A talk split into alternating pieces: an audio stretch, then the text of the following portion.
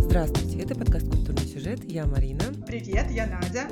Сегодня вы услышите продолжение нашего разговора на тему публичных и проституированных женщин. Напомню, что в прошлый раз мы достаточно фундаментально обсудили русскую литературу, в первую очередь литературу XIX века, вспомнили несколько советских и российских кинопроизведений. В наш разговор затесались англичане, а закончили мы на обсуждении сериала «Обычная женщина». Когда ты сказала про феминистский аспект, взаимоподдержку женщин и прочее, я почему-то вспомнила сразу еще и многочисленные фильмы, ну, не многочисленные, но какое-то количество фильмов послевоенных, в частности, фильмов Фасбиндера на тему женщин тоже, которые сами что-то такое сделали чаще всего в этой сфере, потому что какой ресурс есть у женщины? Чаще всего это только ее тело, молодость, красота и э, в данном случае какой-то такой характер, э, который как раз не жертвенный, не э, такой вот э, позволяющий сразу упасть на дно и там лежать э, до смерти, а позволяющий что-то делать. Ты, наверное, тоже видела фильм «Замужество Марии Браун».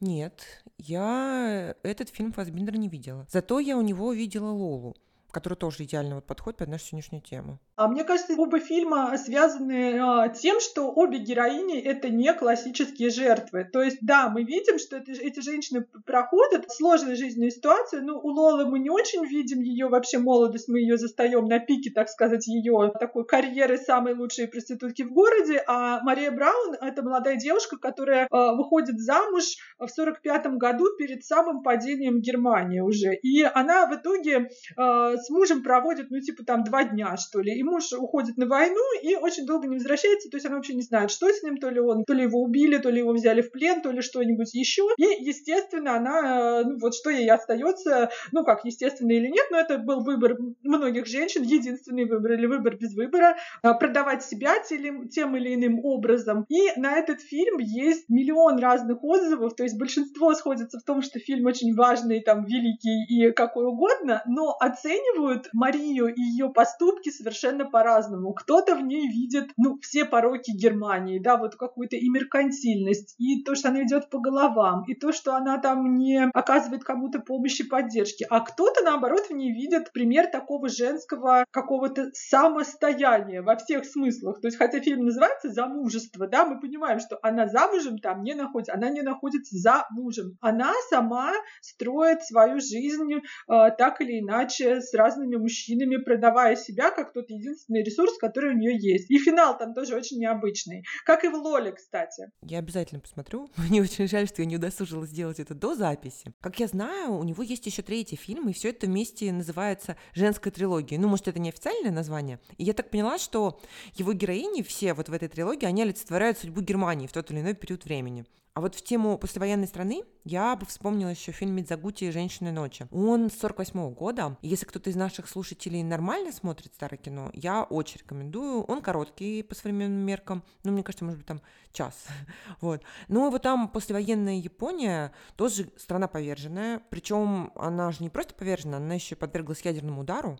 Там, конечно, хаос, ужас, разруха такая, люди буквально голодают. И вот две главные героини, они две сестры, они выживают аналогичным образом, как у тебя Мария Браун. Ну, в смысле, не у тебя, а у Фэсбиндера. То есть они начинают заниматься проституцией. Мидзагути, конечно, он вообще с большим сочувствием смотрит на всю эту ситуацию, с большим пониманием к этому относится. Вообще, мне есть такое ощущение, что он, в принципе, любит женщин, и снимал он очень много о женщинах, в том числе и о женщинах, продающих свое тело. Потому что у него же я смотрела еще один фильм, и мне кажется, это как раз последний его фильм. Он про дом терпимости. Его название по-разному переводит. Я его смотрела под названием «Улица стыда», но мне кажется, я где-то видела, что это называется «Квартал красных фонарей». Еще у него есть фильм, который я не видела, видела. И все говорят, что это не то, что жемчужина его творчества, вообще он входит там в копилку шедевров мирового кинематографа, во всех списках все время фигурирует. Называется «Жизнь куртизанки О'Хару». То есть вот для Мицакути, получается, мы уже три фильма насчитали. Вот его тема проституции, она очень волновала. И вот из тех фильмов, что видела я, он снимал очень вдумчиво. И у него такой взгляд даже как будто, ну, не совсем мужской, что ли.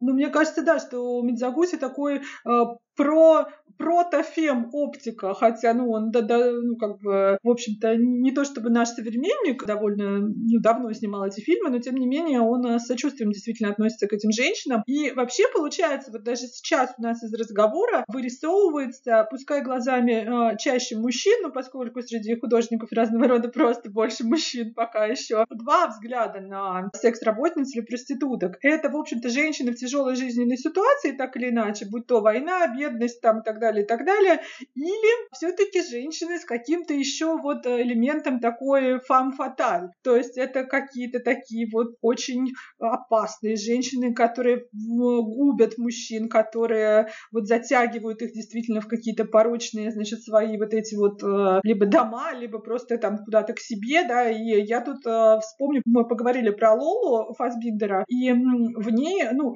там явно есть отсылки к фильму «Голубой ангел» э, с Марлен Дитрих, где певичка из кабаре, а мы понимаем, что певички чаще всего были не, то, не только пели, да, и другими вещами занимались, как она буквально ломает жизнь учителя, такого приличного до встречи с ней человека. И мне кажется, вот, вот этот образ роковой женщины, э, такой порочной, раскованной, сексуальной, притягательной, но вместе с тем абсолютно губительный, он тоже в этой нашей теме обязательно должен быть. То есть начиная с там, Манон Леско, кавалера де Грие, погубленного и несчастного, и заканчивая какими-то современными образцами. Вот есть у тебя какая-то галерея портретов этих роковых злых женщин?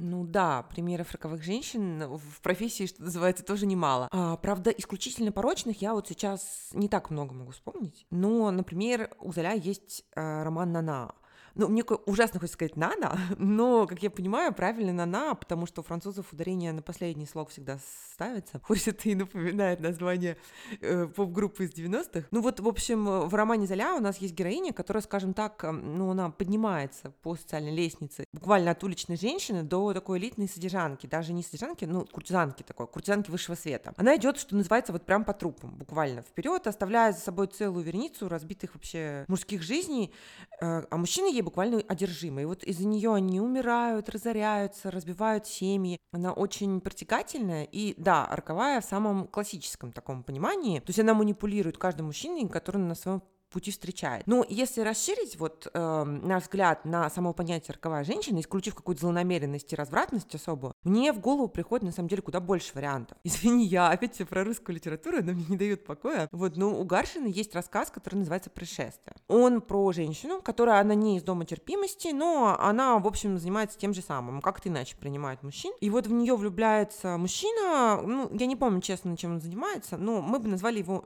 маленьким человеком. Он все про нее знает, он знает всю подноготную, но это никак не мешает ему ее любить, и он настолько в нее влюблен, что он героиню даже зовет замуж. Причем тут нужно подчеркнуть, что это не вот эта вот идея спасения, которую мы обсуждали, а это, ну, действительно такая влюбленность. У него каких-то сверхценных идей нету. Героиня ему отказывает. Причем, ну, она вообще по, по, по типажу такая, знаешь, Настасья Филипповна. То есть она совершенно уже такая утратившая веру, надежду и убежденная в своей какой-то запятнанности. То есть она просто не готова, не, вообще не готова составить частью, что называется, любого мужчины, потому что она считает, что она уже заклемена позором. Эта ситуация очень трагично заканчивается, потому что главный герой, э, он покончил с собой. Ну вот это же тоже роковая женщина действительно роковая женщина. Тут э, э, большой вопрос, да, правда, ну, придумывают ли мужчины себе этот образ э, в своей голове или это свойство женщины, да. Я почему-то да, после э, Медзагути еще у меня как-то фоном ушла э, мысль про японцев, и я вспомнила фильм «Империя чувств» э, Нагисы Асимы,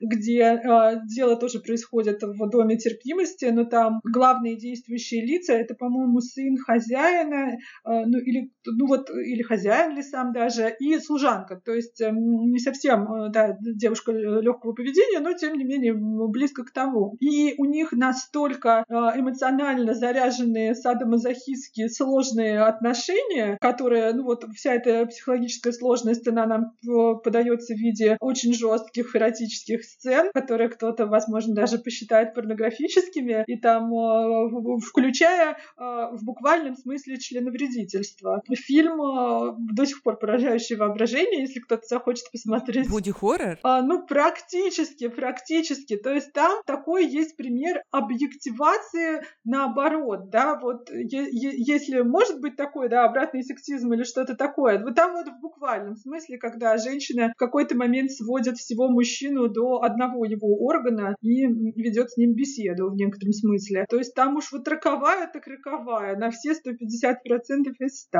И давай еще продолжим тему роковых, потому что я вспоминаю у Маркиса, а у него полно таких женщин из публичных домов. То есть сложно сказать, что они купят мужчин, но они меняют их жизнь буквально вот переворачивая все с ног на голову. Если ты помнишь, в 100 годах одиночества Хосе Аркадио, который прям самого первого поколения, он, проведя ночь с какой-то такой заезжей, буквально гастролирующей селебрити жрицей любви, полностью меняет свою жизнь. То есть он уходит из дома, он, кажется, устраивается моряком, если можно сказать, что устра... ну да, устраивается моряком. И у Маркиса, в принципе, много таких героев, которые вот буквально бредят женщинами из публичных домов. А в хронике одной смерти там тоже есть такой момент. То есть там тоже главный герой безумно влюблен в девушку, которая работает в публичном доме.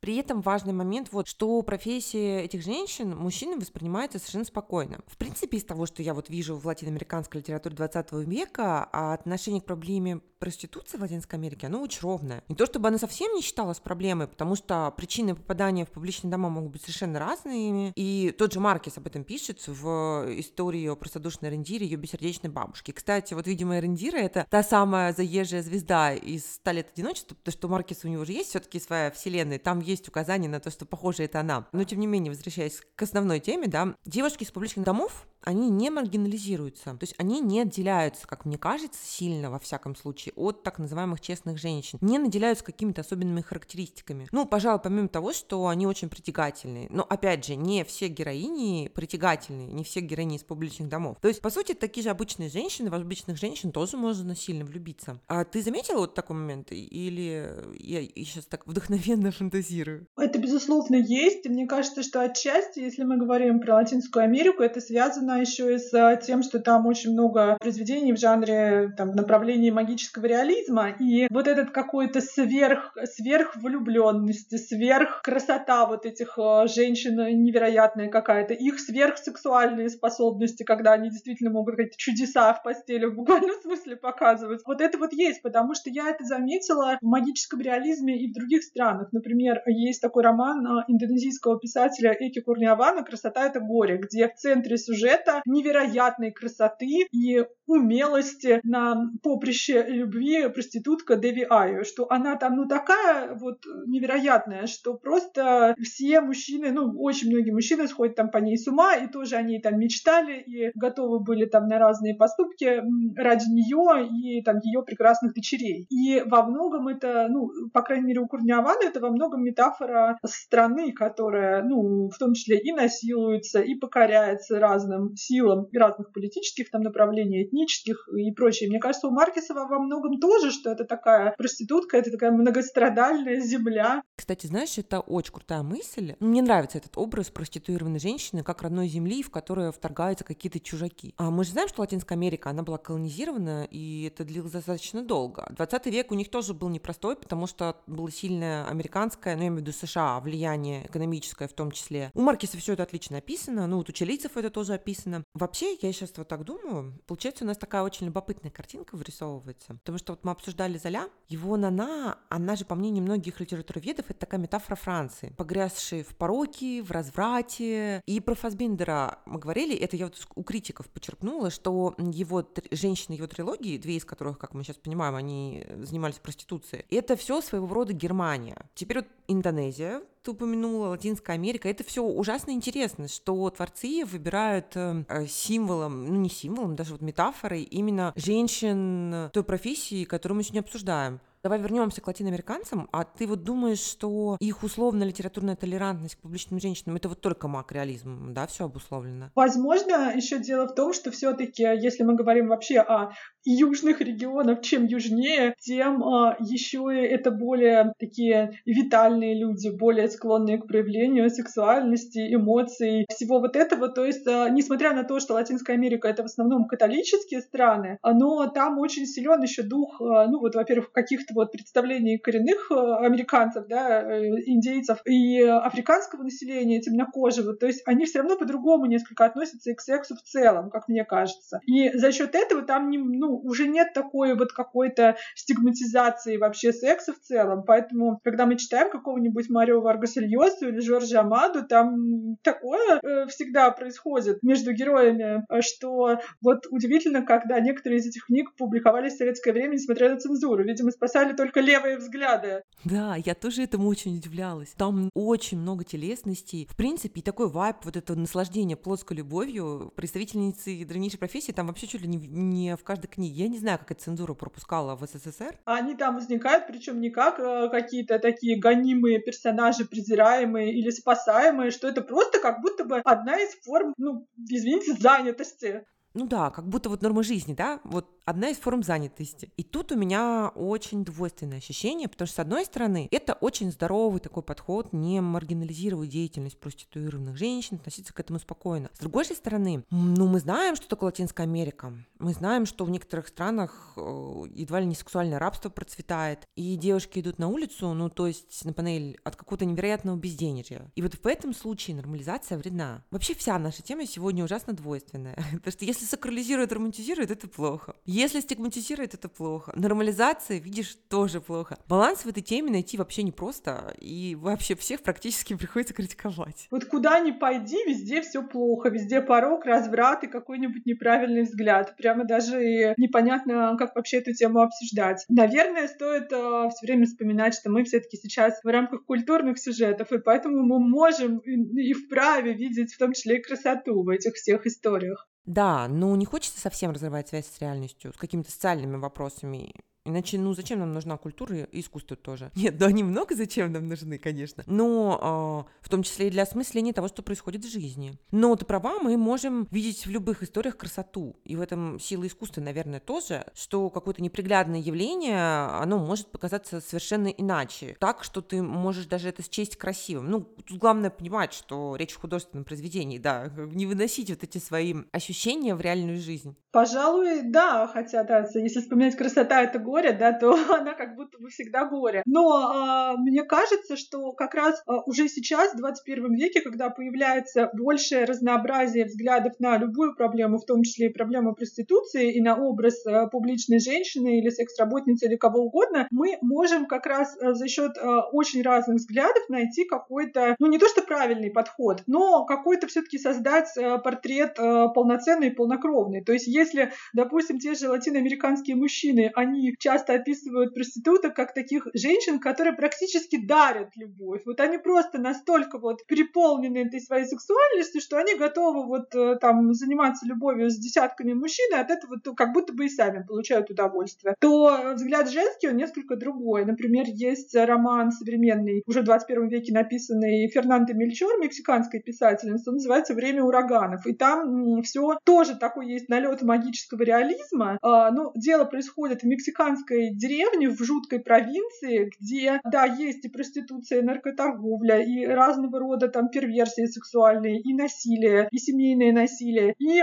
несмотря на то, что в этом тоже много красоты, ну вообще роман очень написан поэтично, красиво и прочее, и прочее, но уже не замечать, что, ну, допустим, горячая мексиканская женщина любит десяток мужчин только потому, что она горячая мексиканская женщина, но как бы не получается. То есть женский взгляд, он немножко другой и оптика другая. И когда ты понимаешь, что, в общем-то, выбор у этих людей либо пойти на панель, либо вписаться в какой-то наркокартель и наркотрафик, то как бы вот тоже появляется дополнительная оптика на всю эту латиноамериканскую прекрасную э, индустрию. Да, я с тобой согласна здесь. Но, может быть, это не только женский взгляд, но и само время играет роль. Это же 21 век уже. Получается, что поменялись ценности, информированность повысилась. Возьмем ту же Колумбию. Ну, то есть мы более-менее понимаем что-то про эту страну. Мы понимаем, какой бизнес там многих людей кормят. Возможно, это стереотип, да? Но дыма без огня не бывает. И вот представить, что в Колумбии тоже все девушки выбирают себе профессию секс-работницы исключительно вот из любви к искусству, ну, это сложно, да. Ну, окей, мы как-то более-менее поняли, Латинскую Америку. Давай, может быть, переместимся, например, ну, в плюс-минус современную Францию. Потому что мне кажется, что именно французы в нашей теме впереди планеты всей. Я к тому, что они как-то очень массово и смело вот стали шагать на территорию, раньше так необследованную писателями и режиссерами. Не все, видимо, отваживались. Я не читала книгу «Дневная красавица», я только смотрела Бунюэля. Но скажи мне, пожалуйста, я так понимаю, что автор француз, да?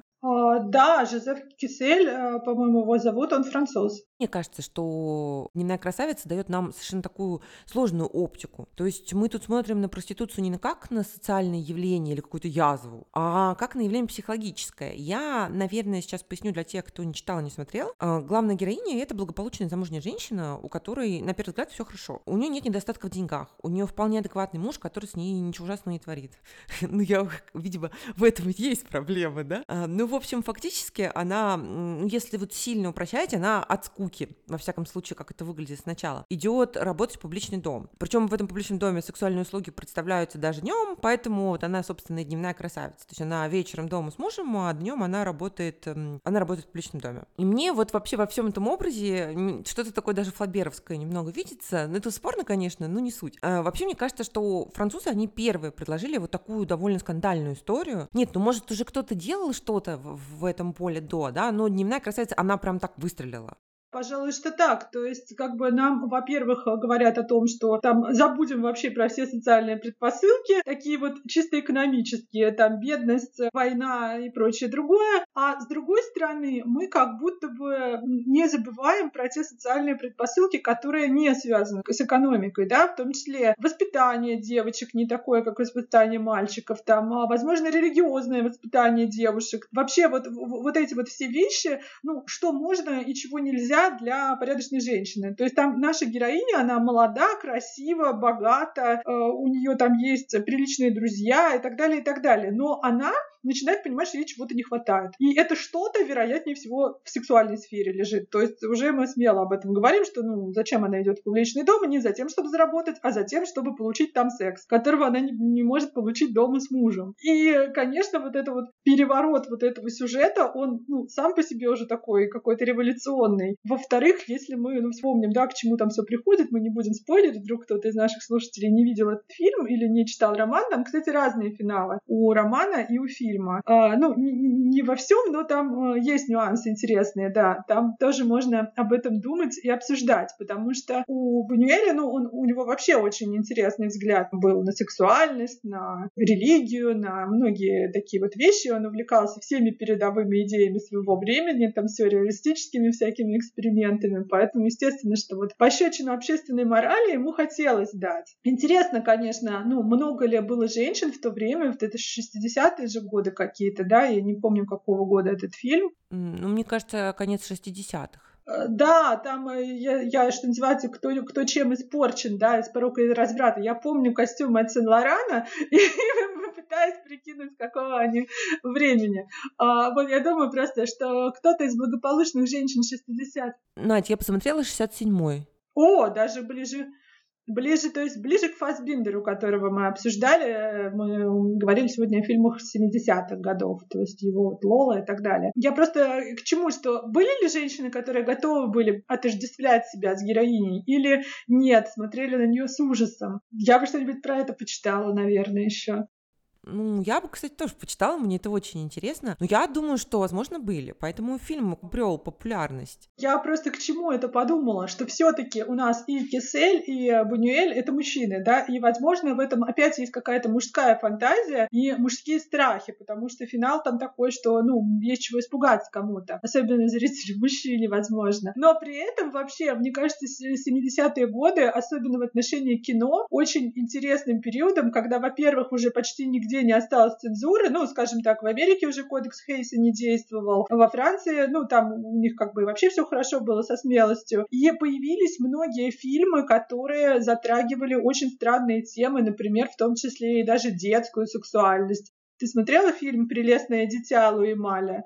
Ты имеешь в виду с Брукшилдс, да? Там еще Сьюзен Сэренден. Да, молоденькая совсем, да. Ну вот для меня он очень сложный, он на грани. Я не считаю себя ханжой, но я смотрела прям с широко открытыми глазами. Ну вот если, опять же, кто-то не видел, там а, сюжет нас, хотя фильм а, этот 77-го, по-моему, года, но дело происходит в каких-то 20-х годах 20 -го века в Новом Орлеане, в шикарном доме терпимости, где буквально вот рождается и растет ребенок, девочка. Она внучка проститутки, дочка проститутки, ну и, соответственно, с детства детство для нее это совершенно такая естественная среда обитания, как если бы она жила там, я не знаю где, там, в каком-то цветочном магазине, допустим. И для нее вот совершенно нормально, что приходят какие-то мужчины, они с какими-то женщинами удаляются в какие-то комнаты. И в один а, прекрасный или не очень прекрасный момент все решают, что пора уже эту девочку тоже приобщить к работе. А, и ее девственность буквально продаются аукционы. Но там история на этом не заканчивается. То есть это не фильм про ужасы сексуальной эксплуатации эксплуатации ребенка. Блин, ну, все равно для меня это скандальный фильм. И, и вот прям, может быть, слишком смелый. Он намного скандальнее, чем фильмы, которые считаются таковыми из каких-то полупорнографических сцен. Я вот от такого сюжета даже как-то растерялась немного.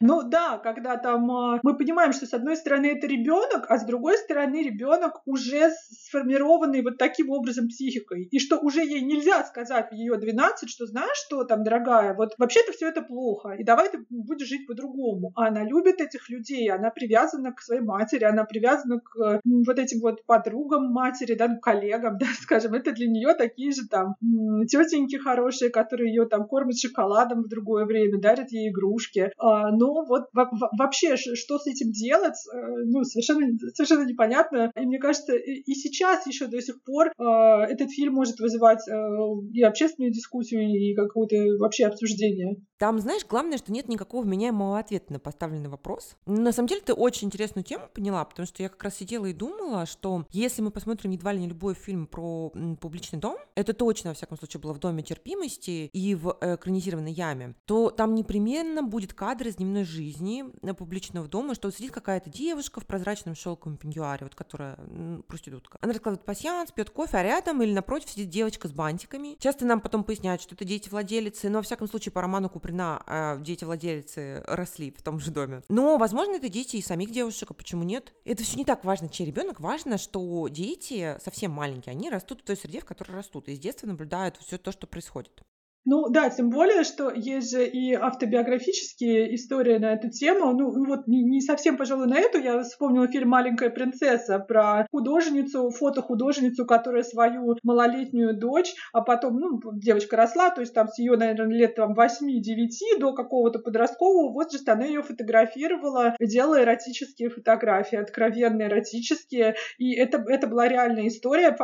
Фотограф была достаточно известной, и потом эта девочка выросла выросла и сняла фильм об этом. То есть, если кто не боится такой темы, э, тоже очень такой тяжелый моральный фильм и неоднозначный, но мне кажется, да, его вот можно посмотреть вместе с прелестным дитя. Слушай, а еще я вспомнила один кейс. А знаешь ли такого художника Фабиана Переса? Он аргентинец, он наш современник и вообще такой, ну, мейнстримный достаточно популярный. Нет, не знаю, я не настолько продвинута. Ну, ты обязательно посмотри в интернете, и я думаю, я даже в Телеграм закину потом его картины. А, в наш канал, я имею в виду, в культурного сюжета. Так вот, у него есть цикл картины из аргентинских борделей. Это не официальное название цикла, но нарисованы они на основе его воспоминаний от пребывания вот в таких местах. Его папа, он был не то управляющим, не то владельцем сети ночных заведений Буэнос-Айреса, кажется, Буэнос-Айреса. Ну, в том числе мест, которых, которые очень напоминали публичные дома. И его папа водил с собой, когда он там совершал какой-то обход, кассу снимал, управлял как-то своего маленького сына, собственно, Фабиана Переса. А мальчик, он ну, впитывал эту жизнь, он смотрел на нее, он запечатлял. И ты знаешь, вот будучи взрослым, он все это нарисовал. Я хочу сказать, что эта картина великолепная. Не в смысле какой-то художественной ценности, но в, с точки зрения какой-то атмосферности, что ли. Ну и, конечно, они очень романтизирующие. Во-первых, Аргентина тамошние девушки, они такие черноокие все, черноволосые, вот с собранными волосами, такой, знаешь, танго стайл, Кармен стайл. Они в черных платьях, ну, стоят на улицах в таких позах, достаточно изящных, или у барной стойки с сигаретой. Мужчины там обязательно в костюмах, в шляпах. Ну, то есть ты понимаешь, такая Аргентина примерно 50 лет назад. Все очень эстетично, романтично. И я долго думала над тем, поменялось ли мое отношение, когда узнала, кто эти девушки на картинах. Потому что там, ну, вообще-то не очевидно, что они занимаются проституцией. То есть можно по-другому все это понять. И удивительно, да, но мне они стали казаться еще более какими-то загадочными, притягательными. Вот это, мне кажется, прям так работает романтизация. Тут я еще добавлю, наверное, что сам художник, он к условно ночным бабочкам испытывает очень нежные чувства, то есть он этого не скрывает, он очень уважительно к ним относится, у него так какой-то, ну, знаешь, романтический флер он чувствуется, и он даже их прям превозносит. Вот такие вот у человека детские воспоминания так и не влияют. А, что называется, хороший отец всегда найдет способ э, провести время с ребенком, например, привести его в бордель. Да, да, да, абсолютно точно. Для отцовства нет преград. Было бы да. А, ты знаешь, когда ты сказала про девушку в черном платье с сигаретой, я почему-то сразу подумала про фильм «Завтрак у Тиффани», который, в общем-то, к нашей теме тоже имеет не последнее отношение. И тема романтизации тоже прямо наша тема в этой точке. Да, и не только романтизация, но еще и гламуризация. Ну, то есть вот что мы видим? Нью-Йорк, витрины дорогих магазинов, легкая красивая жизнь, темные очки, вечеринки. И, как я понимаю из бесед с моими знакомыми, не всем из фильма, во всяком случае, очевидно, что Хольга Лайтли, она, ну, я не знаю, даже не назовем, конечно, ее проституткой, но давай назовем эскортницей. Потому что содержанка ее тоже назвать сложно. Она, кажется, в романе говорит, что за 4 года у нее было 11 мужчин. Я могу путать цифры, но это не один и не два. То есть она как бы не девушка из публичного дома, у которой и за неделю может быть больше, да, но и не содержанка с единственным покровителем. То есть она именно такая эскортница для определенного круга. Но почему-то не все зрители это считывают. А, да, меня тоже это удивляло э, несколько раз, когда мне говорили, да нет, это что, это же это, это не проститутка, это совсем другое дело, ей просто, ну, мужчины как-то, возможно, помогали, там, ну и все, там, возможно, ей дарили подарки. Мне кажется, что здесь а, авторы фильма, ну, максимально подошли к тому, чтобы озвучить ее профессию, когда говорят, что, типа, ей давали денег на посещение дамской комнаты и на такси. И причем суммы там называются такие, что ты как бы, ну, если соотнести... Да, 50 долларов за посещение Powder Room. Что в то время 50 долларов кто-то зарабатывал там, допустим, в неделю, да, это была зарплата там, ну, какого-то человека, там, не знаю, офисного клерка, допустим. И понятно, что если кто-то давал такую сумму девушке на посещение дамской комнаты, что наверняка в эту сумму входили какие-то услуги. Но за вот этим красивым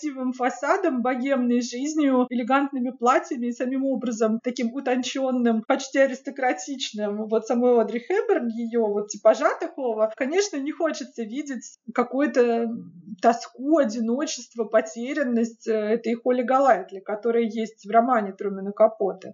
В романе, вот у Трумана Капота, это, конечно, просто кричащее одиночество. Оно там на переднем плане. Мне печально, что в фильме, во-первых, поменяли конец, и получился такой едва ли не сентиментальный хэппи-энд. Я понимаю, что это все разные произведения, но я не могу не сказать, что у Капота все, ну, сильно глубже. И нет вот этой пригламуренности. Мы почти сразу понимаем, что внутри у Холли Галатли, ну, что-то не так, что не, ну, не все в порядке, не такая она беззаботная попрыгунья стрекоза. Да, по сути, это маленькая девочка, которая не получила э, любви принятия, заботы, ну вот в раннем детстве. И она это пытается добрать теми способами, которые ей кажутся ну, уместными, что ли, чтобы, допустим, найти богатого мужа, который бы ее содержал, и хотя бы что-то ей дал вот в такой форме, или найти какого-то покровителя, который бы ей там подарил то, то же самое, там, не знаю, ожерелье Тиффани. Но э, эта дыра не затыкается абсолютно, и мы понимаем, что она не сможет вот эту свою потребность удовлетворить. Нет, ну у нее же есть возможность выйти замуж, например, за своего друга гомосексуала гомосексуала, который очень богат, к ней привязан, он в итоге женится на ее подруге. То есть все же материальная сторона для нее не важна, потому что иначе бы она это сделала. Но вот ты сказала, что она ребенок, да, возможно, но она очень грустный ребенок. На самом деле э, она так очень много понимает про жизнь, и опять же в фильме это все не так хорошо считывается. Ну, она вынуждена была как будто бы стать такой, потому что ребенок, который в раннем детстве уже вынужден реагировать на большое количество очень странных взрослых людей, которые ведут себя не как заботливые родители, очень часто у таких детей бывает сверхвосприимчивость и буквально почти интуитивная такая вот способность понимать других людей и чтобы вообще как-то выживать в этом мире. То есть э, у нее, мне кажется, именно это. Она же как раз, она не интеллектуальный человек. У нее больше такая житейская житейская мудрость, она ну, многое понимает. Она и про главного героя понимает больше, чем он сам про себя. Да, при этом в ней вот особой какой-то хитрости или корыстности вот этого тоже нет, потому что, ну, а, она, ну, вот те неудачи, в которые у нее случаются, они отчасти, вот, несмотря на ее вот такую интуицию, из-за все-таки ее наивности. То есть, когда она вот, ну, вляпывается в какие-то истории, из-за которых там нарушаются ее планы, это же какое-то тоже почти детское поведение, что вот она хлопает ресничками, как будто бы ничего не понимает, как так могло произойти.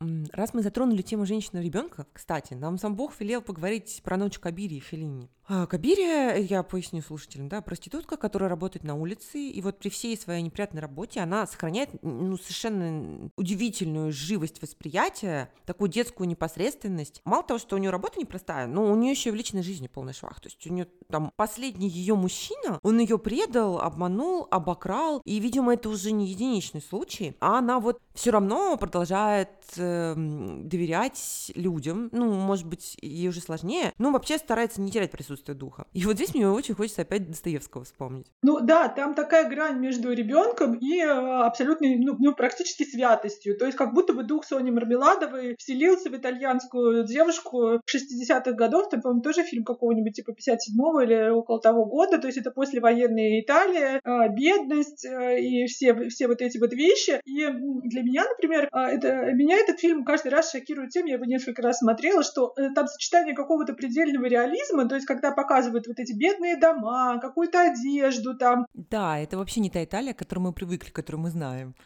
Ну, во-первых, да, она абсолютно не гламурная, и во-вторых, она такая вот, вот реально, что разруха. И как бы, если еще ну, знать про историю съемок э, у Филини, у него часто и денег-то реально и не было. Он снимал в, те, в тех э, условиях, которые вот были. Но при этом кино абсолютно нереалистичное по вот какому-то такому идейно-художественному наполнению образа героини. Она э, вроде бы должна примерно как героиня Купринской ямы, ну, по крайней мере, многие героини, ничего хорошего не должна уже думать о мужчинах, тем более, что ей там уже не 18 лет, когда мы ее, ну, вот, встречаем, да, то есть она уже там, ну, какое-то время просуществовала вот э, в роли уличной проститутки. Да-да-да, она далеко не юная, и это как-то даже проговаривается в фильме. Да, что она уже увидела некоторое там, количество всего плохого в своей жизни, но она как будто бы, не знаю, то ли она как будто стирает свою память, то ли она не помнит зло, помнит только добро. Действительно, раз за разом попадает в ситуации, когда ее буквально жизнь под угрозой. То есть не то, чтобы ей там, не знаю, денег не заплатили, а вот прямо вот ее мужчины готовы там э, до смерти довести ради там каких-то трех копеек. Но она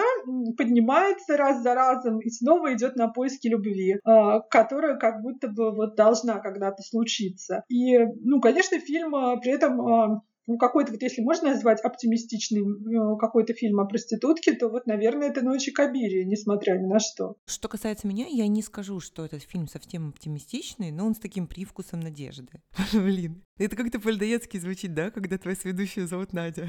Ну, а, возвращаясь к нашим баранам, мне кажется, что м- вообще фильм Феллини — это такая одна большая метафора, причем метафора человеческой жизни в принципе. Ну, то есть тут жизни, когда там есть и высокая, и низкая, ты раз за разом разочаровываешься, падаешь, ну, поднимаешься, чтобы идти дальше. И тебе для того, чтобы продолжать этот путь тяжелый, нужна такая вера. И вот эта вера — это улыбка Кабири. То есть у Филини вообще ровно тот случай, о котором я говорил в самом начале записи.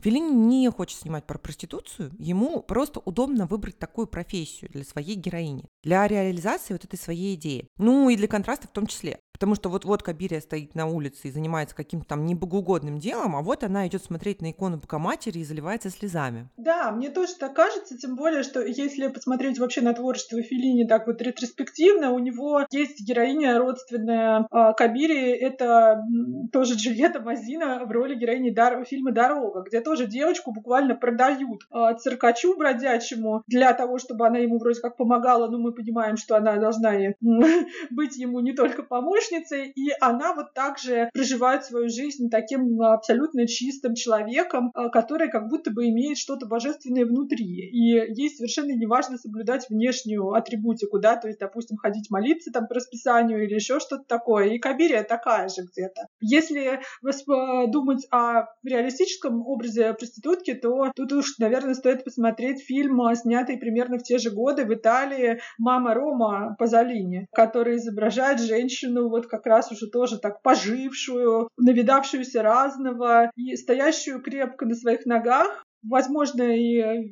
верящую в любовь, но где-то очень глубоко в душе. И, э, в общем-то, готовый такой вот, э, ну, в реалистичной манере решать те проблемы, которые могут быть у женщины с такой биографией, вот так скажем. Ой, а я вот вспомнила еще два итальянских фильма по нашей теме, и, видимо, итальянцы тоже как любят девушек таких. И в обоих этих фильмах играет Софи Лорен. Один это «Вчера, сегодня, завтра», и там три новеллы, и вот одна из них про как раз про такую роковую женщину, которых мы раньше обсуждали, вот максимальная фам фаталь, которая манипулирует мужчинами. А второй, это «Брак по-итальянски». Это фильм по пьесе Филомена Мартурана. Ее, кстати, очень любят ставить в Москве, причем в консервативных театрах, в том числе и в Малом театре. И это супер интересно с точки зрения нашей темы фильм. Мне кажется, что он опровергает некоторые стереотипы о представительницах древнейшей профессии. Ну, то есть там вот у нас есть главная героиня, которая в определенный период своей жизни достаточно длительная, она занимается проституцией. При этом у нее есть трое детей, которые, в общем-то, появились у нее из-за этой работы. Она не делает аборт, она каждый раз рожает, и при всем при том, вся ее жизнь, она как бы связана с любовью к одному мужчине, действительно такой искренний большой. И она постоянно с ним встречается. Это герой настроений, и э, с ним Филомена тоже знакомится как раз на своей работе. Ну, в общем, у них такая любовная история вот на всю жизнь, и они даже начинают в какой-то период э, вместе жить, как в свободном браке. Я все пыталась вытащить из этого фильма какое-то отношение итальянского общества к этой теме. Ну, его очень сложно достать, потому что, с одной стороны, героиня Софи Лорен, она едва ли не Матрона, ее вроде как соседи уважают. У нее трое взрослых сыновей, которые, в принципе, знают, чем мама занималась, если я помню. А, при этом они какие-то невероятные умнички, совершенно не травмированы, очень любят маму. С другой стороны, основная эта коллизия, она в чем? Что наша героиня, которая условно уже, ну, может, лет 50, она хочет, чтобы ее мужчина, с которым она всю жизнь вместе, так или иначе, с которым она живет, наконец-то на ней женился. А он категорически отказывается это делать. При этом вот тема ее бывшей работы, она всплывает. Ты смотрела этот фильм, Надь? Да, я смотрела, причем э, я сейчас понимаю, что тоже он был одним из тех фильмов, которые, ну, в чем-то сформировали мое отношение, ну, в ранней юности, в, там, в подростковом возрасте вообще к теме проституции, потому что вот э, она, женщина, ну, такая во многом, что называется, строгих правил, да, то есть она действительно как будто бы соединяет в себе и Деву Марию, и Марию Магдалину, то есть она хорошая мать, она преданная женщина, несмотря на свою профессию, она любит действительно одного мужчину, ни о ком больше не думает. И она предана своим детям просто, ну, там, до последнего, то есть она же буквально все свои заработанные деньги, в общем-то, на воспитание этих детей отдавала, а дети воспитывались не в доме терпимости как раз, она им обеспечила деревню, и там есть еще такой момент, э, который вот в фильме смотрела последний раз, там, не знаю, мне кажется, в школе, но я это до сих пор помню, что когда наш герой, который все никак не женится, говорит, ну, а как который же из них мой сын? Она такая говорит, ну, один из них. Я тебе не скажу, значит, ты их будешь любить не одинаково. Понятное дело, что на тот момент еще не было никаких технических способов установить отцовство, ну, вероятно. И э, там наш герой всякие смешные э, штуки придумывает. Антон руки сравнивает с э, сыном каким, ну, одним из этих юношей там то еще там что-то. Но и, конечно, он не может э, там понять, что и как. И да, это такая героиня очень, очень привлекательная. Но мне кажется, еще вот в этом фильме тоже, ну, не то чтобы гламурный образ проституции создается, но он такой тоже вот э, в ту же сторону, что как будто бы вот можно прожить вот так всю жизнь и не, ну, не замораться, да, не очерстветь, не стать циничной, там, грубой и так далее. То есть вот просто тоже какой-то такой идеальный образ. Ну, может, ты права, но это такой милый фильм, что мне не хочется его ругать.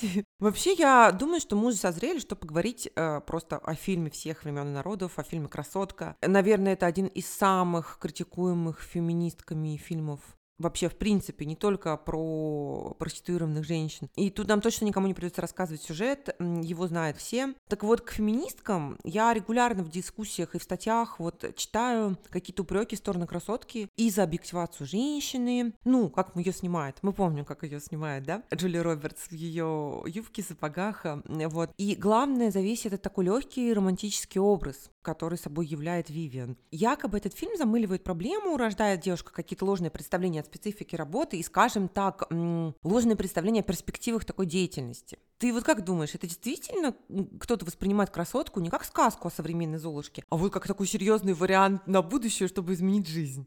А, ну, я не знаю, честно говоря. А, я подумала туда, что эффект Вертера — это описанное в а, ну, истории явление, да, что молодые люди, начитавшись Гёте, прыгали там с моста в речку, стрелялись и все остальное. И поэтому, возможно, есть какое-то количество молодых девушек, которые, насмотревшись фильмов а-ля «Красотка», «Завтрак у Тиффани» и каких-нибудь еще других фильмов, пошли заниматься вот э, этим делом и пришли немножко не к тому результату, мягко скажем. Но я не знаю, мне такие исследования именно не попадались, чтобы вот кто-то написал, что действительно были э, женщины, которые пострадали, так скажем, от искусства. Вот, поэтому мне кажется, иногда эти разговоры такое вот некоторое морализаторство и попытка защитить э, непонятно кого, непонятно от чего. Но я могу и ошибаться. Ну да, так можно вообще к любому фильму, кстати, предъявлять претензии. Нам не дано предугадать, как слово наше отзовется. И, в общем-то, я, конечно, могу понять, что людей напрягает в красотке. Да, там проституция чаще всего выглядит не так, как в жизни. Вспоминая Вивиан, мы видим ее довольно независимой такой, она сама выбирает, с кем ей иметь дело, а с кем нет. Нам не показывают каких-то лютых сутенеров, жесткого насилия, хотя, по-моему, у подруги ее как раз есть такой фингал под глазом, потому что ее ударил вот именно сутенер. Но как бы то ни было, это все равно романтическая комедия, такой жанр. Ну не могут там показывать всю грязь, тем более э, голливудская романтическая комедия массовая.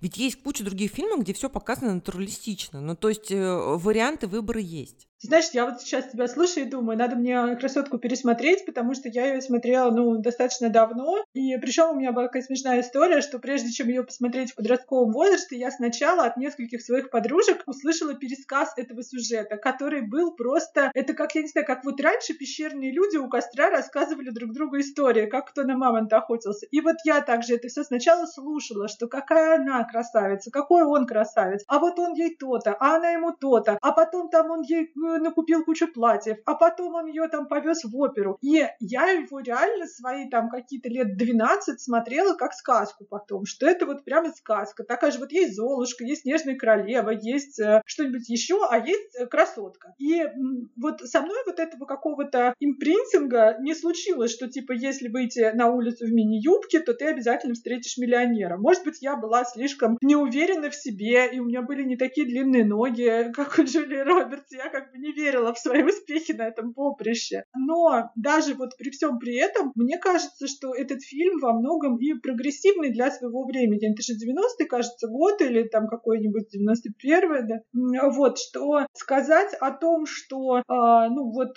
есть женщина, которая, в общем-то, решает сама за себя, у которой есть определенные жизненные правила. Она же ведь вот, э, ну, как бы четко знает, что она не целуется в губы, что она там, за какие деньги она готова с кем пойти, а, что, на что она копит эти деньги, что она их не пропивает, там не, она не употребляет всякие запрещенные вещества. Она, в общем-то, ведет чуть ли не здоровый образ жизни за рамками вот своей такой работы. И с, даже с этим мужчиной она, в общем-то, чуть ли не отношения строит. Во-первых, сразу договор. Типа, вот, я с тобой вот это за такие-то деньги там. Она защищает себя. То есть она совершенно не чувствует себя униженной и оскорбленной. То есть она даже в ситуации физического насилия, эта сцена, когда этот товарищ, скажем так, в кавычках, э, героя, и дает ей пощечину, она ему дает отпор. Пусть не физически, а словесный, она высказывает все, что она думает о мужчинах, и там в какой-то момент и от героя она гордо уходит. Ну, конечно, с точки зрения феминистки 2000 года рождения, возможно, красотка очень отсталая, но мне кажется, для 90-х э, это очень сильный женский образ. И здесь я с тобой тоже согласна. И, кстати, в «Интердевочке», помнишь, тоже есть такой момент, когда коллега мужа начинает приставать героине Яковлевой, и вот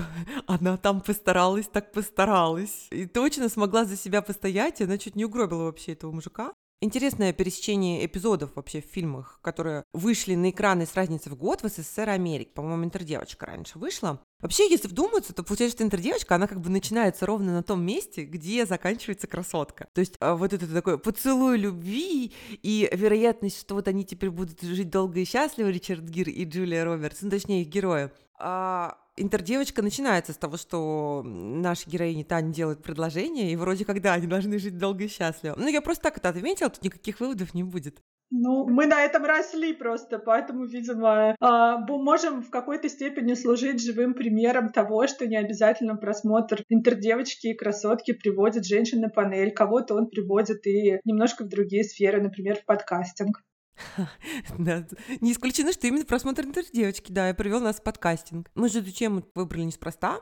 А вот, кстати, тебя она волнует? Вот сама по себе эта тема, она цепляет тебя? Или ты согласилась сделать выпуск по моей наводке, просто потому что много материала тебе уже попадалось? Знаешь, у меня большое количество э, э, и интереса, и э, накопилось какое-то количество стыда на эту тему, потому что вот это одна из тем, по поводу которой мое мнение в течение жизни достаточно существенным образом менялось. То есть э, я реально, э, как, ну, именно как э, общественному явлению, не как э, к художественному образу. То есть я как раз из-за того, что в юности и в детстве читала какие-то и смотрела какие-то вещи, а, возможно, во многом романтизирующие тему проституции, то я росла с убеждением, что это, ну, нормально, ну, не то, что нормальная работа, да, но, в принципе, что это то, что женщина выбирает, что это товарно-денежные отношения, и а, что это для женщины а, нормально, безопасно и даже красиво. Ну, то есть, чтобы ты понимала, да, первая книга, которую я прочитала о проститутке, это была Таис Афинская Ивана Ефремова, а Гитерия Таис, которая была красивой, образованной, служила моделью для скульпторов. Она была любовницей Александра Македонского и женой Птолемея, его приближенного, и ну, царицей, можно сказать. Ну, то есть, как бы вот я считала, что вот проститутки это, ну, такие гетеры современные, которые живут красивую жизнь, общаются с блестящими мужчинами, служат, значит, моделями для художников, получают дорогие подарки и становятся царицами, ну, грубо говоря. И очень долго, э, ну, не то, что очень долго, но какое-то время время я вот как-то закрывала глаза на всю темную историю вообще всей этой темы, что фактически это очень близко к рабству, что там всегда рядом насилие, что там рядом всякие зависимости от алкоголя, от наркотиков, что там э, очень короткий срок жизни очень многих э, людей, которые в этом задействованы, что это очень часто насилие над детьми, и что как бы очень часто проституцией занимаются женщины, которые перенесли сексуальное насилие в детском или подростковом возрасте. То есть я об этом очень долго не задумывалась, и сейчас я считаю, что вообще в проституции наказуем должен быть клиент, ну и организатор, да, то есть сутенеры и пользователи. Как это происходит в некоторых странах типа Франции или Швеции? Да, да, то есть вот я как бы сейчас на этой позиции, но я до нее очень долго шла через разные э, представления на эту тему. И я понимаю, что, ну, возможно, даже, ну, как бы и сейчас я еще не в крайней точке, то есть я еще к какому-то мнению приду. А вот что у тебя с этим? Ну, меня эта тема едва ли не с детства интересовала. С тех пор, как я увидела первых проституток на Тверской в 90-е, мы проезжали мимо с родителями на машине ночью, и вот я их увидела. А родители еще обсуждали все это стыдливым полушепотом, а такие вещи, как ты знаешь, они вообще детей сразу будоражат и привлекают. Вот когда кто-то что-то умалчивает, это все не детское. Ну, а потом ты помнишь, по радио же вечно крутили песню Путана. Я думаю, множество родителей сталкивалось с вопросами детей, кто она такая, вообще чем она занята. И наверняка многие дети знали даже текст песни ли не наизусть. Да он на школьных дискотеках играл, то есть вот вообще он не был запрещенным контентом каким-то. Именно. Вот такая свобода была у нас в 90-е. Государство о нашей нравственности не заботилось. И удивительно, но мы выросли, в принципе, нормальными людьми, приличными. Ну, утерли скупую слезу, вот, и, и вернемся. Ну, касаемо песни Путана, я как-то поняла, что вот Путан, они едят икру, а я видела, что они носят колготки в сетку, вот э, там же на Тверской. Но понимала, что что-то там у них не так, но что не так, не понимала. Я стала изучать вопрос. К тому моменту, как в школе проходили преступления и наказания, это на 9 или 10 класс. Ну, я уже перечитала какое-то бешеное количество там текстов, и, конечно, Соня меня немножко шокировала, потому что я уже знала из книг и каких-то там криминальных сериалов другую жизнь. Вот, потому что я, да, читала какие-то криминальные романы в мягких обложках, где как раз была та самая самая темная сторона проституции очень хорошо описана. Там насилие, болезни, я помню, спит даже. Я вот прям одержимо читала. Но я думаю, что это нормальная реакция для условно девочки из хорошей семьи. Когда ты живешь как-то изолированно от теневой изнанки жизни, тебя же, ты же понимаешь, что есть что-то, чего ты не знаешь, ты хочешь это узнать, понять, как бы, как это все в целом устроено. Ты знаешь, мне кажется, что во многом, да, что если вспоминать да, девочку из хороших семей, а я уж не знаю, можно ли меня туда отнести, но да, интерес к теме был отчасти и на эту тему, потому что я много всего такого читала вообще про э, сексуальную сферу, там, Декамерон, там, Лолиту, и многое, то есть это все у меня прочитано было в подростковом каком-то школьном возрасте, но как будто бы, почему я была убеждена в допустимости проституции, как будто бы это был легальный способ ощутить э, свою сексуальность, ну, в том числе, ну, там, там для подростка, да, когда ты впервые задаешь себе вопросы вообще, а это допустимо или нет, потому что для хорошей девочки как будто бы не очень допустимо быть сексуальной, ну, по крайней мере, в, в определенных там, условиях воспитания, да, и, например, э, там моя бабушка говорила, что вообще там девушка секса хотеть не может. Как бы это все мужские хотелки, и да, ну, типа, замужняя женщина, конечно, ради мужа может потерпеть, но, типа, девушкам это вообще не надо. А когда ты растешь и понимаешь, что а вдруг надо, то вот да, вот эти вот темы, а где это бывает допустимым и где это вообще можно, ну, проявлять себя как сексуальный какой-то субъект или объект, тут уж не, неизвестно. А вот э,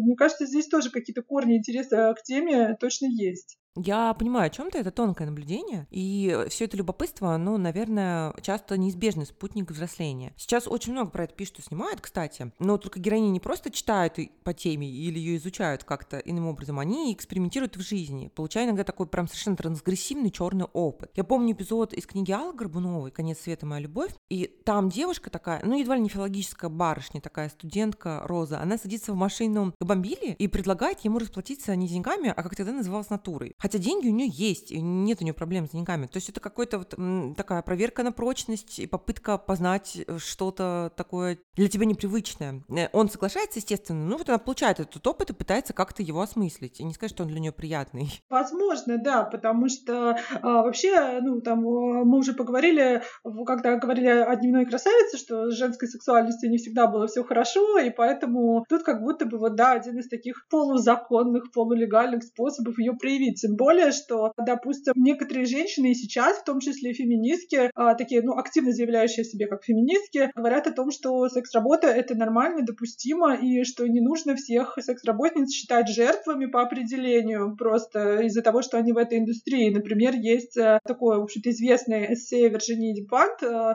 «Кинг-Конг теория», где она пишет в том числе и о своем опыте секс-работы, и о сексуальном насилии, которое она пережила, ну, не в связи с этим опытом, но она как раз говорит о том, что иногда э, секс-работа — это как будто бы способ э, женщине вернуть контроль над своим телом. В частности, после насилия, что типа вот показать, что теперь ты задаешь э, правила, да, ты там решаешь, что ты будешь делать с твоим телом, на каких условиях там и так далее. То есть э, эссе очень спорные, то есть ну, мне сложно какую-то даже единую оценку выработать, потому что там читаешь вот один абзац, думаешь, о, да, я с тобой согласна, Виржиния, потом читаешь следующий абзац и думаешь, боже мой, ну какой же ты дичь несешь, сходила бы ты лучше к психотерапевту. А, но как вот э, такой образец женской мысли на эту тему, это тоже очень интересная штука. Ты меня заинтересовала, я люблю спорное. А вот когда ты сказала про насилие, я сообразила, что мы упустили, пожалуй, вообще самый массовый культурный сюжет на нашу тему. И это сюжет про безымянную жертву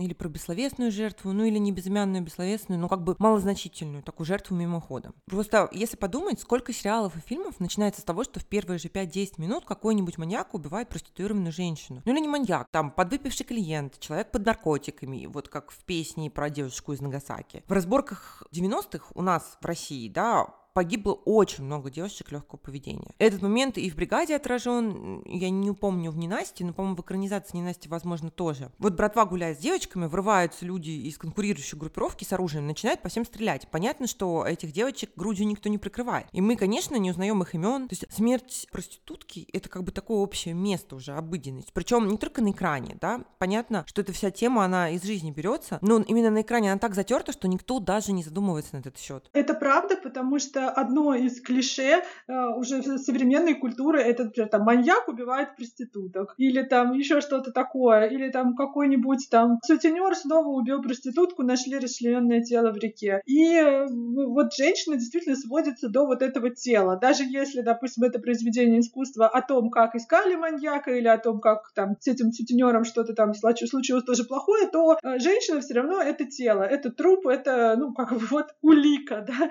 не более. И сейчас, в общем-то, начинаются разговоры, в том числе и об этих вот бессловесных телах. И мне здесь вспоминается фильм «Незнакомка» братьев Дарден о том, как э, в современной Европе, по-моему, действие как раз в Бельгии происходит или во Франции, некая девушка стучится в дверь к молодой женщине-врачу, ей не открывают дверь, и она попадает в очень нехорошую историю. Девушка оказывается проституткой, нелегальной иммигранткой с непонятно какими документами, то есть она незнакомка прямо в по, по всем пунктам, да, вообще никто не знает, кто она точно, откуда она приехала, там, есть ли у нее родные, там, и так далее, и так далее. И наша молодая героиня-врач пытается договориться со своей совестью, с собой и там, с обществом, скажем так, на эту тему. Она предпринимает как будто бы собственное расследование, пытаясь узнать о незнакомке как можно больше. Хотя она уже понимает, естественно, что помочь женщинам нельзя. Человек уже лежит в морге мертвый, и все. Но сам вот этот разговор и дискурс, и внимание к таким незнакомым и безымянным часто жертвам, он э, появляется все-таки. И это правильно. Я понимаю, что искусство, особенно массовое, оно полно клише, шаблонов, это нормально. Но главное держать в голове, откуда они там берутся, и понимать, что все это происходит вот именно с точки зрения нашей сегодняшней темы не просто так. По-моему, в массовом сегменте литературы вот сейчас уже появляются такие книжки, в которых те самые Джейн Доу безымянные, ну не обязательно безымянные, да, им дают имена, дают им голос, как-то, ну какая-то вспоминают о них и показывают нам, что они не просто тела, как ты сказала, они люди. Что-то было такое, кажется, про жертвы Джека Потрошителя.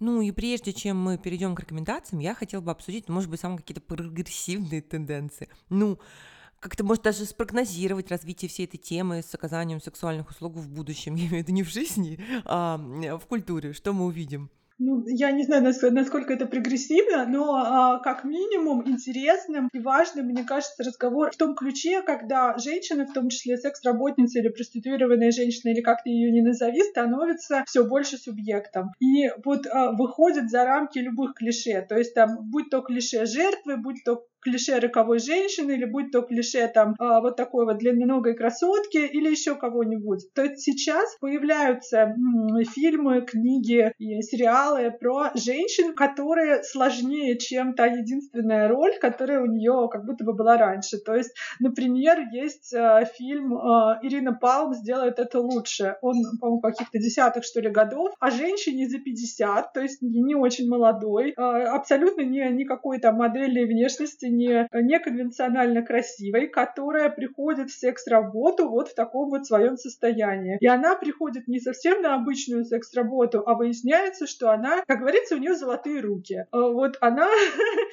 значит, вот в этом просто очень хороша. И она вот в этом таком почтенном возрасте из матери и бабушки семейства, а там важно, что она бабушка, ей нужны деньги на лечение внука. Это, конечно, клише, когда женщина, значит, ну вот ради чего-то такого идет на такую работу, работы. Но, тем не менее, вот она приходит, она опускается на это, ну, в некотором смысле дно, но фильм очень оптимистичный и даже с хэппи-эндом. Наша героиня даже любовь встречает. Вот такой необычный, нестандартный взгляд, например, есть. И, ну, можно дальше идти, но в основном другие примеры, они менее, так скажем, я чуть не сказала, менее для семейного просмотра, как будто бы Ирену Пал можно смотреть с внуками.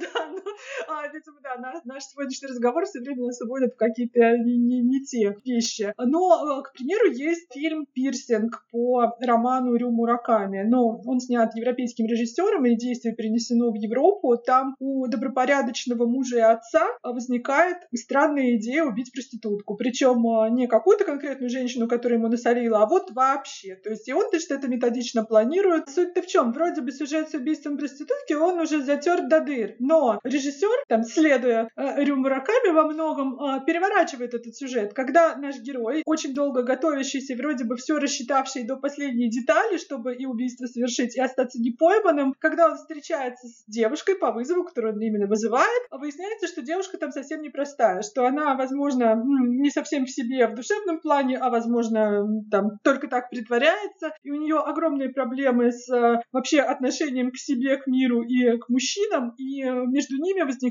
вот такая садомазохистская дуэль. И с непредсказуемым финалом. То есть вот тут тоже у нас девушка совершенно не в роли э, тела, а в роли действующего субъекта. И мужчина не совсем в роли агрессивного, нехорошего человека, который обижает э, несчастную падшую женщину. Вот, наверное, что мне в голову приходит сразу. Ну и, конечно, «Самаритянка» Ким Кидука. Это фильм начала двухтысячных где-то о двух школьницах корейских, которые занимаются проституцией. Причем одна из них такая, э, ну, можно сказать, коммерческий центр этой операции. То есть она ищет клиентов, она, значит, денежными вопросами занимается, а другая немножко блаженненькая. То есть вот она э, не совсем даже понятно, вот зачем она этим занимается. Они вроде как мечтают уехать то ли в Америку, то ли в Европу, то есть копят деньги на это. Но одна из девочек, она реально считает себя неким почти божеством, который приобщает мужчин вот путем секса к чему-то прекрасному, да. А потом сюжет переворачивается, и наша девочка, которая была такой вот, ну, чуть ли не продавала свою подругу, она, наоборот, начинает заниматься сексом за деньги, причем возвращает деньги всем клиентам ее подружки. Вот такой вот странный сюжет. И там можно искать и религиозные коннотации, и культурные, и социальные, и фильм тоже очень сильный и очень красивый. Это все очень интересно, но вот я не уверена, что буду, например, персинг смотреть. У меня вообще очень сложные отношения с Рю Раками. Это тот случай, когда я понимаю авторские цели, в описании, ну, кто-то скажет такого девиантного сексуального поведения с особой натуралистичностью, но мне читать об этом тяжело. Ну, то есть он меня погружает в такое оглушающее нездоровое состояние. Знаешь, многие говорят, что после Достоевского они ходят больными. Вот я после Рю Мураками. И я потом развидеть все это не могу, и я не уверена, что, ну, какой-то выхлоп, то есть те размышления, которые мне приходят после такого чтения, мне достаточно достаточно неприятного, они стоят того. Ну, понятно, что на вкус и цвет, как говорится. Что касается меня, я вижу, что сейчас в кино и литературе популярны, назовем их смежные, да, с э, проституцией темы. В этом я вижу веяние времени. Я имею в виду порно и вебкам. Это как бы не проституция, но, скажем так, это схожий способ заработка, потому что ты зарабатываешь в сексуальной сфере и зарабатываешь своим телом. Он, конечно, более безопасный. Вебкам вообще не требует физического контакта. И сейчас про это очень много пишут и снимают. Вот есть такой сериал «Хэппи Энд», например. Я еще помню, что у Веры Богдановой в «Павле Джан» тоже упоминалась тема вебкама. И из совсем свежего у Евгении Некрасовой в сборнике «Золотинка» есть рассказ «Милузина и ее друзья» или «Милузина». Тут важно как, ты воспринимаешь это как фамилию или как мифологического персонажа. Мне кажется, ну, то есть то прочтение, а не легально. Так вот, у нее есть рассказ о начинающих порноактерах и вебкамщиках. Ну, если можно так сказать. В общем-то, он посвящен тому, чтобы проанализировать причины, по которым в эту отрасль идут молодые люди. И спойлер, дело не в том, что всем им хочется сделать карьеру порнозвезды. Ну, именно как это, это такая амбиция. Я с детства понял, что я хочу быть порнозвездой. Я всем советую рассказ. Он очень сильный и такой какой-то отрезляющий про наш сегодняшний день. Нет, я просто э, себе, что называется, мотаю на ус, потому что вот этот рассказ Евгении Некрасовой я не читала, а с учетом того, что у нее всегда очень такая яркая и смелая феминистическая оптика, то я прямо вот уверена, что я первое, что сделаю по завершении записи, пойду читать этот рассказ. Да-да, это правильно. Ты читай, а, а потом мы будем обсуждать. Ну, я думаю, что уже, да, можно перейти к рекомендациям. Я сегодня хочу посоветовать два современных фильма, в чем то даже пересекающихся. Первый — это фильм Франсуа Озона «Молодая прекрасна», второй — фильм режиссерки Малгожаты Шумовски «Откровение», который мы с Надей уже немножко раньше там упоминали. Оба этих фильма, они про очень молодых девушек, оказывающих сексуальные услуги. В случае с фильмом Озона речь вообще идет о несовершеннолетней, кажется, девочке, ей 17. Ну, она вот из такой хорошей, крепкой семьи французских буржуа, летом ездит на море, море, ходит в театр с родителями. И вот на том самом море у нее случается первый сексуальный опыт, после чего она возвращается в Париж и тайно начинает работать как девушка по вызову. Причем она предпочитает клиентов постарше. Почему я рекомендую этот фильм? Ну, во-первых, это красиво. То есть он, конечно, очень красиво снят, там совершенно какая-то красивая девушка. Причем на первый взгляд она не кажется такой прям великолепно красивой, но вот то, как ее снимают, ее планы, это очень красиво, красивые интерьеры. Вообще все так эстетично сделано, что даже какие-то, какие-то сексуальные сцены, казалось бы, нам показывает режиссер, они все такие какие-то красивые и даже лишенные какой-то сексуальности, что ли, за счет этой эстетики. Во-вторых, этот фильм интересен тем, что Озон вообще ничего нам не сообщает про мотивацию героини. Мы понимаем, что, безусловно, вот на этом он фиксирует наше внимание, эта мотивация не связана с материальной необходимостью. А так он разбрасывает по фильму очень много подсказок, которые могут натолкнуть на ту или иную версию. Но в итоге оставляет вопрос на откуп зрителю. В общем, там действительно есть над чем подумать, и вот как-то так все очень психологичненько. Второй фильм «Откровение» Он о женщине средних лет, ее играет Джульет Бинош, ну, ей где-то примерно 45, и она работает в Эль. Она такая прогрессивная, незашоренная, она эстетка, слушает классическую музыку, ходит в театр, ну, то есть она как-то даже готовит красиво. Она живет в центре Парижа, и вот с ее балкона, из ее окна даже видна такая часть Эйфелева башни довольно близко. У нее муж есть, у нее есть дети. И вот она пишет для Эль статью о феномене как раз студенток, которые подрабатывают, оказывают сексуальные услуги. И фильм построен следующим образом. То есть сцены из ее бытовой жизни, нашей главной героини, они чередуются со сценами ее интервью с героинями ее статьи. Тут я хочу всех предупредить, что а, откровения очень откровенные. Сцены там очень откровенные. Надя, ты как юрист, ты лучше знаешь про классификацию. Могут ли эти сцены быть расценены как порнографические? Нет, я тебе скажу жестко как юрист. Порнография у нас законом запрещена, значит, ее нет. И все это эротика. А, ну, ну ок, окей, все, фильм эротический, сильно эротический. Собственно, э, почему я его советую? В процессе написания статьи наша героиня открывает для себя много нового. И про проституцию в принципе, и про мужчин, и про женщин, ну, мужчин я имею в виду, которые пользуются услугами таких девушек, да, и про женщин вообще, и, конечно, про себя, и про то, как устроена ее собственная жизнь. Здесь вот как раз показан этот процесс изучения благополучной женщины, такой условно темной страны, и особенно интересен финал. Но вот если вас не пугают какие-то откровенные сцены, то действительно там тоже очень много психологизма, и это как раз тип фильмов, которые я очень люблю, когда ничего не проговаривают, проговаривается, и для того, чтобы понять вообще, что происходит, ты должен внимательно следить за мимикой, внимательно следить за какими-то деталями, на которых фиксируется оператор. Я обещал два фильма, но я тут сейчас все подумала, что нужно обязательно посоветовать фильм э, 75 -го года Жанна Дильман «Набережная коммерции 23 Брюссель 1080». Это артхаусный фильм, и в свое время он был просто культовым для феминисток. То есть, если вы считаете себя true феминисткой, вы, вам необходимо познакомиться с этим фильмом. Фильм необычный. Во-первых, он идет почти 3,5 часа. В нем практически ничего не происходит. То есть мы наблюдаем буквально за обыденной жизнью умеренно молодой женщины, ну, молодой вдовы, может быть, там 35 лет ей, которая воспитывает сына, вот она чистит картошку, вяжет, а мы на все это смотрим, это все вот как-то не ускорено совершенно. И да, она зарабатывает проституцией. Я, ну, естественно, вся эта длительность фильма и такая вот как бы передача такой бытовой жизни в, таки, в деталях, а это все понятно, художественный прием, то есть наблюдая за этой женщиной так долго, мы, в общем-то, как бы с ней сживаемся и сращиваемся. Дальше я не буду вам объяснять и рассказывать, рассказывать, потому что если кого-то не отпугивает вот хронометраж и заинтересовала моя реклама как культовый э, фем-фильм, то, пожалуйста, проследуйте, и я думаю, сами во всем разберетесь. А, я почему-то в этом не сомневалась, потому что, ну, мужчина не сможет смотреть три часа на женщину без порочных мыслей. Вот такой у меня сегодня какой-то вывод странный. Но да, вот я этот фильм очень хочу посмотреть, потому что я про него слышала, ну, как-то вот все не, не знала, с какой, с какой стороны к нему подойти, а теперь вот через наш вот этот выпуск про пороки и продажную любовь я к нему все таки подойду и проведу отличные три часа, наверное. Вот к твоим рекомендациям про студенток, которые вдруг вдруг ни с того ни с сего начинают заниматься секс-работой, хотя их как будто бы никто не заставляет и не нужда, не там какой-нибудь злобный мужчина, а, я бы добавила еще фильм Эммануэль Берко. Это женщина, режиссерка французская, студентка по вызову. Тоже о молодой девушке, которая в один прекрасный или не очень прекрасный день дает объявление, что она готова скрасить пару часов состоятельному господину, и на объявление господин такой откликается, он довольно сильно ее старше, и у них возникает некая некоторая связь, которая носит и сексуальный характер, ну, естественно, да, раз уж мы в рамках этой темы мы говорим об этом фильме, но и не только. То есть вообще Эммануэль Берко очень интересует тема взаимозависимых таких вот отношений э, психологически. У нее есть фильм об этом «Мой король» отличный. Но вот здесь вот э, э этот фильм может э, еще один взгляд дать на то, почему молодые девушки могут искать в том числе такие способы проявить себя и свою сексуальность. Вообще, если посмотреть все эти три французских фильма про студенток, оказывающих секс-услуги, можно, мне кажется, какой-то киноклуб замутить. А если туда позвать еще разнополую компанию, то там можно просто до драки дойти в рекордные э, минуты, потому что очень разные бывают взгляды у зрителей на эти фильмы порекомендовать я сегодня тогда, наверное, хочу книжки, раз уж ты много фильмов а, упомянула. И чтобы немножко уйти от э, какой-то такой тематики товарно-денежных отношений и секс-работы, чуть-чуть в сторону красоты мира, иф и цветов, я порекомендую японский классический роман э, Нагая Кафу. Э,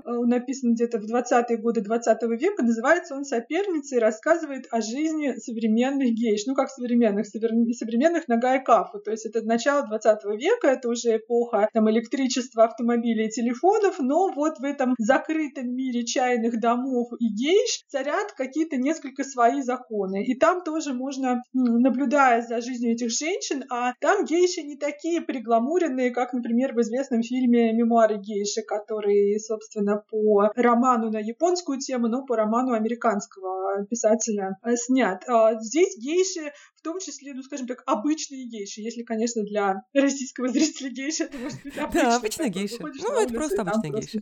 Да, обычная гейша, а там самурай пошел, а там еще кто-нибудь. Ну вот да, то есть, возможно, они не самые красивые, возможно, не самые талантливые, возможно, не самые успешные в материальном плане, но, тем не менее, вот наблюдение за вот этим очень специфическим закрытым миром со своими правилами, законами, э, сестринством и соперничеством, да, роман не случайно называется «Сопер... «Соперницы», оно очень интересно. И еще одну книгу хочу вспомнить э, про Латинскую Америку, мы сегодня уже чуть-чуть поговорили, и у Марио Маргоса Льосы есть роман, он такой отчасти даже юмористический, отчасти сатирический, а отчасти латиноамериканский, и никакого-то другого определения не нужно. А есть про секс-работу как таковую. Называется «Капитан Пантелеон и рота добрых услуг». Да, да, я читала, вот. кстати. Ну, ты, ты, значит, меня понимаешь, почему вот я не могу ему даже какое-то одно жанровое определение дать. Он реально о том, как некоему честному э, военному, такому хорошему человеку, хорошему мужу поручают ответственное задание для того, чтобы солдаты морально не разлагались, не насиловали женщин и не дичали